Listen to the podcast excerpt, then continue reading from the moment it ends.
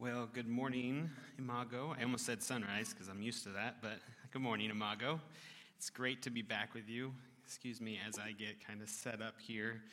You know, Greg's teaching when the props come out, so uh, get all set up. You know, I'm I am so excited just to be here with you guys. Um, I love getting this opportunity to share uh, with Imago when Pastor Carlos uh, takes uh, leave of some kind.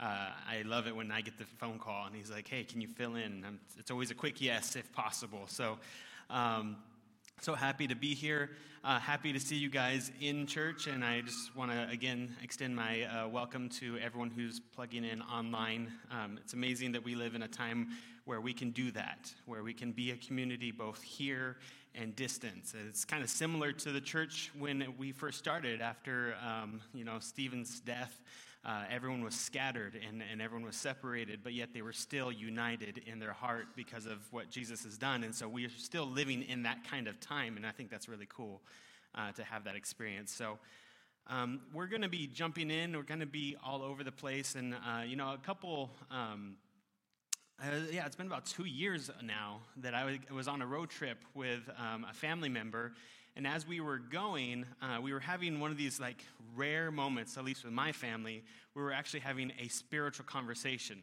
because uh, most of my family are not believers. They're either uh, not a believer or they're just estranged from the church, estranged from God. And so we were having this cool moment where we're talking about where this family member was in their walk with God. And I was like, man, thank you, God. This is such a cool moment. And uh, as we were having this conversation, they were kind of sharing that, uh, you know, they kind of see themselves in this place where they are a good person. You know, they're a good person. Um, they don't really sin uh, a lot, but, uh, you know, and they, they kind of think that that's going to be good enough as far as their walk with God, that they'll make it to heaven, that they'll be okay. And so, um, I, I, was thinking about how we can sometimes have that idea in our head, and, and I was doing a little research, um, and uh, we I want to throw up two statements up onto the screen here in a minute, uh, and, and it's around this idea of sin. Uh, of how we treat our sin, how we see ourselves. And so uh, there's a organization that does a, uh, a national study uh, of kind of where Christians are at. They'll poll churches, non-Christians, and all that. Um, it's called the State of Theology. Um, you can look these up on their website. And so they have these two statements. It says, Everyone sins a little, but most people are good by nature. That was kind of the, the gist of what I was getting from my family member. Uh, and then the second statement even the smallest sin deserves eternal damnation. Just a moment, look at those two statements. And then I, I would invite you to kind of think about where you're at with that. Like, what would do you agree? Do you disagree? That's what this poll was, is where people are at on this. And so, um, you know, do, do, you agree that, you know, everyone uh, sins a little, but people are good by nature? Do you disagree with that statement? What about uh, even the smallest sin deserves uh, damnation? Do you agree with that? Disagree? Uh, and, and, don't worry, there's no test at the end of this. I'm not going to quiz you on your way out. You know, that's not the point of this. My point is for us to look at Scripture and what God has to say about these things so that we can uh, let Scripture transform our hearts and our thinking and our theology. So, uh, what's interesting about these two things is they're actually trending in two different directions here in our nation. Uh, the statement, everyone sins a little, but uh, for the most part, uh, we are good by nature is actually decreasing by popularity in our nation. People don't believe that. They're disagreeing with that statement. Uh, that's actually gone down in the last four years by 8%. Um, and I think that when I think of, see that, I, I, think of two things. One is, yeah, that kind of makes sense when you look at where we've been as a nation uh, for the last couple years. It seems like things have kind of gotten tense, maybe a little bit. Um, things have maybe got a little divided. Um, and so it would make sense that maybe now more than, uh, you know, in a bit, uh, people are looking at each other and saying, yeah, we're not all good. You know, maybe, maybe some people are good, some people aren't. I think that's just naturally something that we're doing.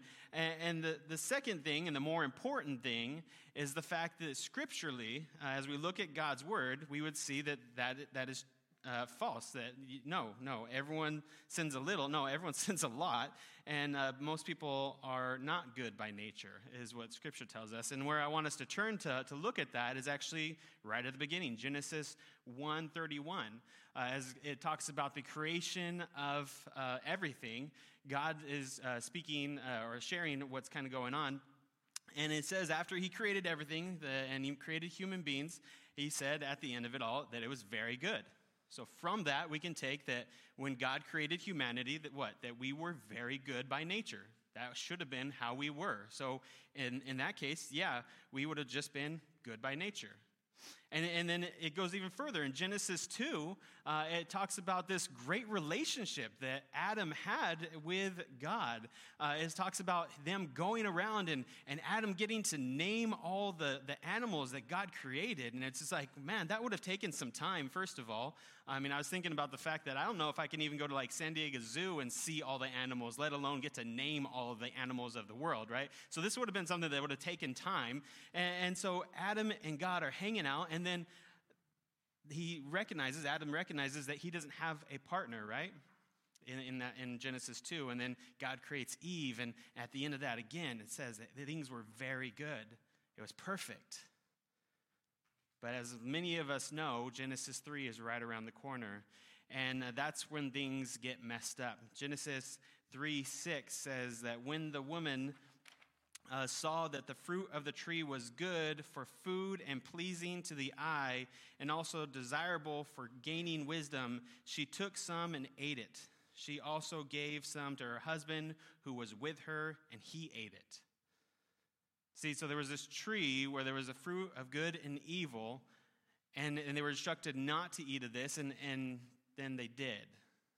But I want us to catch why they did. It wasn't just that they were like, oh, I'm bored, let's do this. It was that they wanted to gain something from it. They wanted to gain wisdom. They wanted to gain knowledge. They wanted to be able to judge for themselves what is good and what is evil.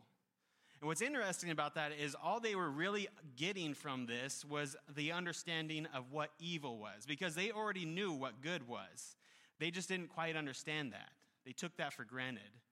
See, they no longer wanted to rely on God to be the judge between good and evil. They themselves wanted to be the judge, they wanted to take that power onto themselves. And so sin enters our world because of this.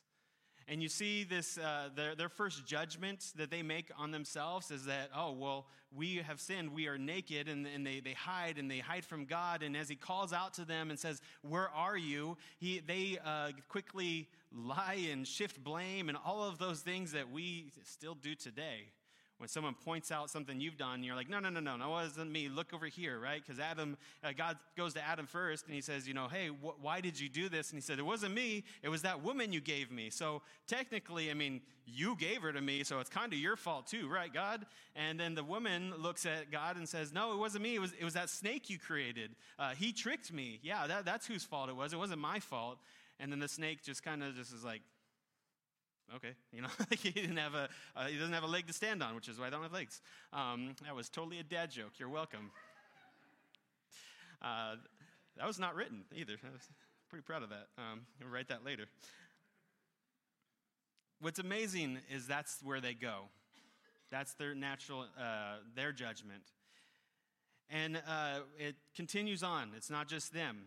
Genesis 4, it talks about the, this, these two brothers. That when I was reading this story in Genesis uh, 4, I, I, I, don't know, for whatever reason, I never really realized that these two brothers have a uh, interesting relationship with God. Uh, they, they are not far from him. In fact, it says when they presented their offering, God was there with him. And it says that uh, Abel's, uh, uh, God received his uh, sacrifice uh, with gratefulness, uh, with favor, and Cain he rejected.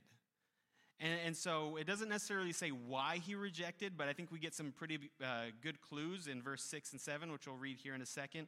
Um, but it doesn't really say why he, he rejected him. I don't think I've heard before, like, oh, well, you know, Cain brought uh, fruits and veggies, and, and Abel brought, you know, meat. And I was thinking, well, yeah, I'm sure God's a meat eater. You know, maybe he would appreciate that. I always appreciate a good steak more than a salad.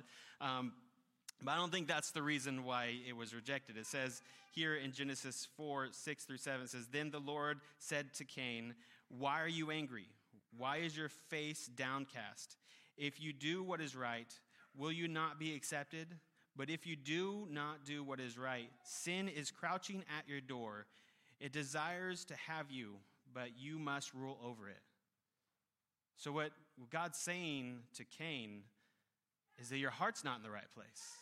That your heart is not where, where it is meant to be to worship me. You're, you're, you brought this offering, but you're not connected with me. And I think that that's something that we should take note of as Christians today.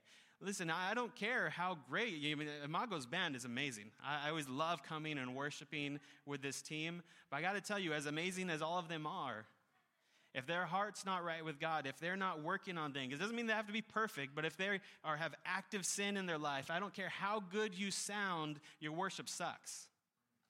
Because it's not about the sounds that are coming out of your mouth, it's about the motivations of your heart. It's where you're at. And that's not just for the worship team, that's for anyone who does anything for God your prayer life, your service life, anything, your gifts, even as you give money.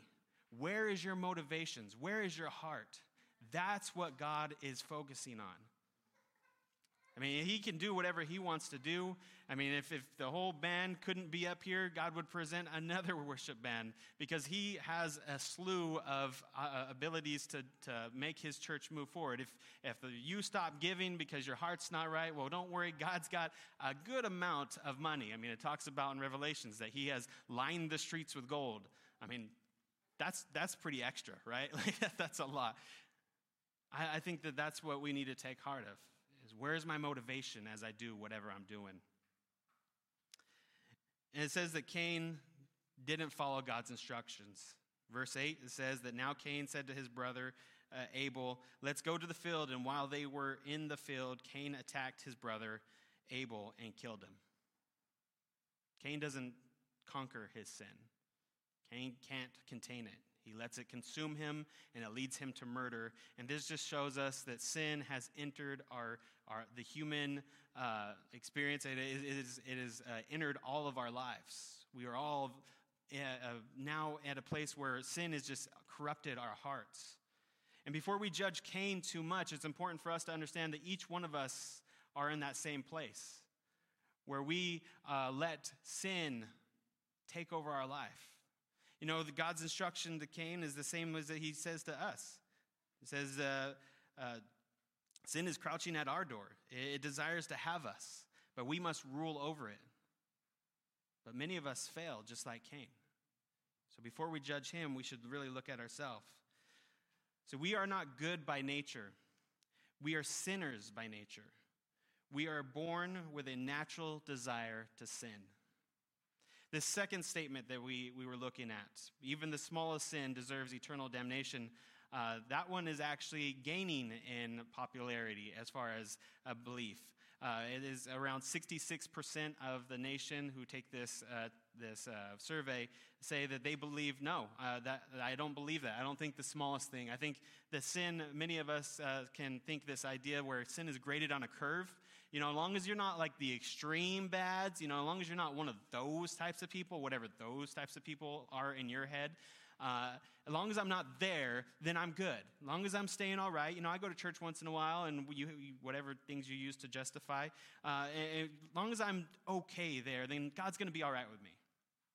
And so I want us to I want to invite you to Romans 3, and that's where we're going to be pretty much the rest of the time. Romans 3, uh, starting at verse 9. And we're going to look at what Paul has to say to us about this. Because Paul is uh, talking to the Roman church, and the Roman church, just for some background, some context, is a very diverse church. It's full of a lot of Jews and Gentiles, and what I mean by Gentiles is just that that is everyone else that's not Jewish. And so um, that's who Paul is writing to. And first, he's kind of addressing the Jewish community, where he says, starting in verse 9, What shall I conclude then? Do we have any advantage? And what he means by, do we have any advantage in being Jewish? And he says, Not at all, for we have all made the charge that, or we have already made the charge that Jews and Gentiles alike are under the power of sin. As it is written, there is no one righteous, not even one. There is no one who understands. There is no one who seeks God. All have turned away. They have, they have together become worthless. There is no one who does good, not even one. Their throats are open graves, their tongues uh, practice deceit. The poison of vipers is on their lips. Their mouths are full of cursing and bitterness. Their feet are swift and shed blood. Ruin and misery mark their way, and the way of peace they do not know. There is no fear of God before their eyes. Now we know that whatever the law says, it says to those who are under the law, so that every mouth may be silenced and the whole world held accountable to God. Therefore, no one will be declared righteous in God's sight by the works of the law. Rather, through the law, we become conscious of our sin. What Paul is doing here is he's pulling from the Psalms mostly, uh, and that's verses 10 through 18. And these Psalms are really looking at the state of humanity. Where are we at? Where our hearts been over the past? And where are we at today? And what Paul is doing is he's saying that's where we were back then. And I got to be honest, that's where we are right now. And I got to say, now in 2020, this is still where we are at. We are uh, totally corrupted. There's this idea of total depravity. And what that means is depravity means that uh, it's a moral corruptness or wickedness. It means that so uh, it means that we have a corruptness in our hearts. So Paul is looking and saying that's where humanity is still. No one is righteous, not even one. And the reason Paul is bringing this up is that he wants both people in this, this uh, community, the Jews and the Gentiles, to understand that everyone equally is a sinner. Everyone equally needs a Savior. Everyone equally has something wrong with them and they need something to change that. And that's what unifies them. See, we are still battling with this desire to be our own judge, to be our own judge, to say, this is right and this is wrong, just like Adam and Eve desired. We don't want to rely on God. We want to be able to say, no, I'm good enough, God. Just go ahead and let me in. But that's not the case. And that's why he, he kind of shares that, verses 19 through 20. Now we know that whatever the law says, it says to those who are under the law, which is all of us, uh, so that every mouth may be silenced and the whole world held accountable to God. Every one of us, every nation. Therefore, no one will be declared righteous in God's sight for the works of the law. Rather, through the law, we become conscious of our sin. What he's saying is everything in the Old Testament or the First Testament, uh, he wants us to understand everything that the prophets and all the teachers were talking about was simply to help us to understand that we had a problem. We were so far gone that when, if God were to come to us in Genesis 5 and say, You need to be righteous, we would have been like, I don't understand what that is. Please define that word for me. And he's like, It's going to take years right? It's going to take generations because you're not going to get it. You're so corrupted. It's going to take a while before you can even grasp what you lost in Genesis 3. And so that's what he has been doing from generation to generation. Teacher, prophet, each one was there to help us understand how far gone we were. But don't worry, it doesn't end there. It talks about in the fact in Romans 3 uh, 21 through 26, Paul is going to talk about this a little bit more, give us the hope. But I want to pause there before we get to that because I think a lot of times we, we all do this thing where we justify our own sin. We, we, we try to make excuses for our own sin. And I think sometimes we treat uh, sin as if it was almost like a personality trait, you know? Uh, I'm just, I just got this thing, you know, just this little small sin in my life, and I know I should do something about it, but I don't know. I, I'm just going to kind of ignore that part, you know. I'll, I'll, be, I'll be good everywhere else. You know, we make excuses. Well, well, I'm young. I just, just kind of want to be doing this. You know, I'll just when I'm young, I'll do this, and then when I get older, then I'll then I'll commit. You know, I just want to have a boyfriend or a girlfriend that we can do things together. And I know we shouldn't, but yeah, whatever. It, it all it all buff out in the end, right? Or or we make excuses. Well, boys will be boys, or that's just how girls are.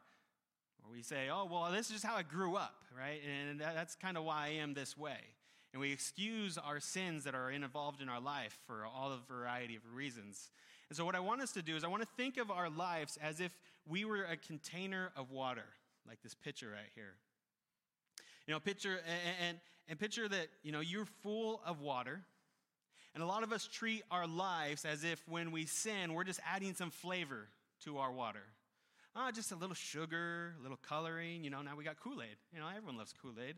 Uh, maybe we want to get fancy and we, we slice up some fruit in there, some veggies, and all that stuff, and it all float in there, and it looks all nice and pretty. And we treat sin as if that's what uh, our life is like.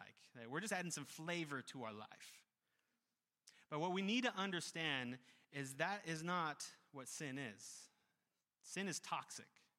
Sin is like taking the used motor oil in my house and uh, just dropping a, few drops into this container. In fact, all it would take would one drop of used motor oil, and the whole container is contaminated. Even if this was a, a whole couple gallons, the, the toxicity of oil is one to one million. Means one drop to a million drops of water, it would corrupt that much. And so I want us to understand that's the toxicity of sin. That's what we're talking about. Just one drop of sin in our life corrupts us. Now, this water that was, could be used to, to, to give life, to, to nourish our bodies, to, to nourish plants and grow crops, all these things that water could do, once we drop one drop of oil into it, it is no longer good for any of that. It's toxic. And that same thing applies to our life. When we try to do things without God and we have that sin in our life and we try to just let it stay there, we're toxic. But again, let's go back to Romans 3:21 to that hope that Paul's going to bring to us. It says this, but now, apart from the law, the righteousness of God has been made known, to which the law and the prophets testify. This righteousness is given through faith in Jesus Christ to all who believe. There is no difference between Jews and Gentiles, for all have sinned and fall short of the glory of God, and all are justified freely by his grace through the redemption that came by Christ Jesus. God presented Christ as a sacrifice of atonement through the shedding of his blood to be received by faith. He did this to demonstrate his righteousness by, uh, because in his forbearance, he had left the sins committed beforehand unpunished. He did it to demonstrate his righteousness at the present time, so to be just and the one who justifies those who have faith in Jesus. Amen. I want to I want to take that because Paul is a dense writer, right? You read Paul and you're like, wow, that was good. I have no idea what you just said, right? sometimes when I'm reading a lot of Paul, I'm like, okay, I know that was great, but I have I need to slow it down, okay? Because you're saying a lot. And so I want to do that. I just kind of want to walk through this, this passage here because he's saying such an ag- amazing thing, and really it's the foundation of our belief. It says, Now, apart from the law, the righteousness of God had been made known, to which the law and the prophets testify. That's just what we've been talking about. The, the law and the prophets are all sharing that we were lost, and it was waking us up to how lost we truly were. This righteousness that God has defined through those generations is given through faith in Jesus Christ to all who believe. This righteousness that He's defined, God's defined for us, He now gives to us because of the work of Jesus Christ.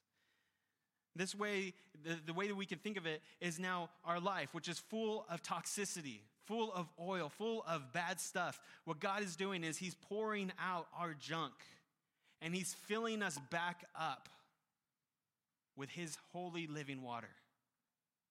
And He's allowing us to then share His love, His water with the people around us. And we are able to, to do good things now because of what Christ has done. He's empowered us to do these things. It says, There is no difference between Jews and Gentiles, for all have sinned and fallen short of the glory of God, and all are justified freely by his grace through the redemption that came by Christ Jesus. It doesn't matter where you come from. I don't care about your, your background, I don't care about your culture. I mean, I do, because you guys are awesome and God creates us all unique. But the one unifying thing, no matter where you go in the world, is the fact that we all need Jesus. Every one of us. It doesn't matter where you come from in that sense because we all equally need Jesus. And I want to say that again because I think sometimes we get this idea where we, we want to compare our sin with other people. We say, well, my container only has a little bit of sin in it. I only have a little bit of oil. Think about offering someone a drink that way, right? Don't go over there, not to them. Theirs is full of a lot of oil. I only have a little bit of oil in mine, right?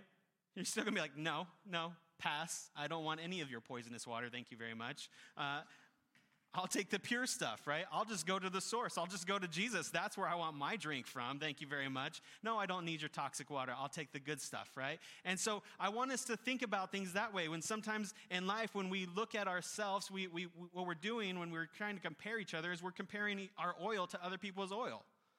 How ridiculous that sounds when we compare it that way? No, everyone sins, everyone falls short. So we all turn to God equally. We all need Him to fill us up. And this is what he ends with. He says, God presented Christ as a sacrifice of atonement through the shedding of his blood to receive by faith. He did this to demonstrate his righteousness. Because of uh, his forbearance, he had left sins committed beforehand unpunished. He did it to demonstrate his righteousness at the present time, so as to be just and the one who justifies those who have faith in Jesus. Jesus' death on the cross forgave everyone who had come before he was born, that had faith in the Messiah to come.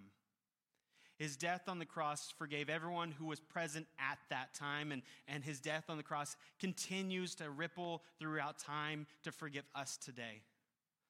So, wherever you're at with God, wherever, however much oil's in the tank, I want, to, I want you to understand God wants to redeem you. All it takes is just saying, God, forgive me.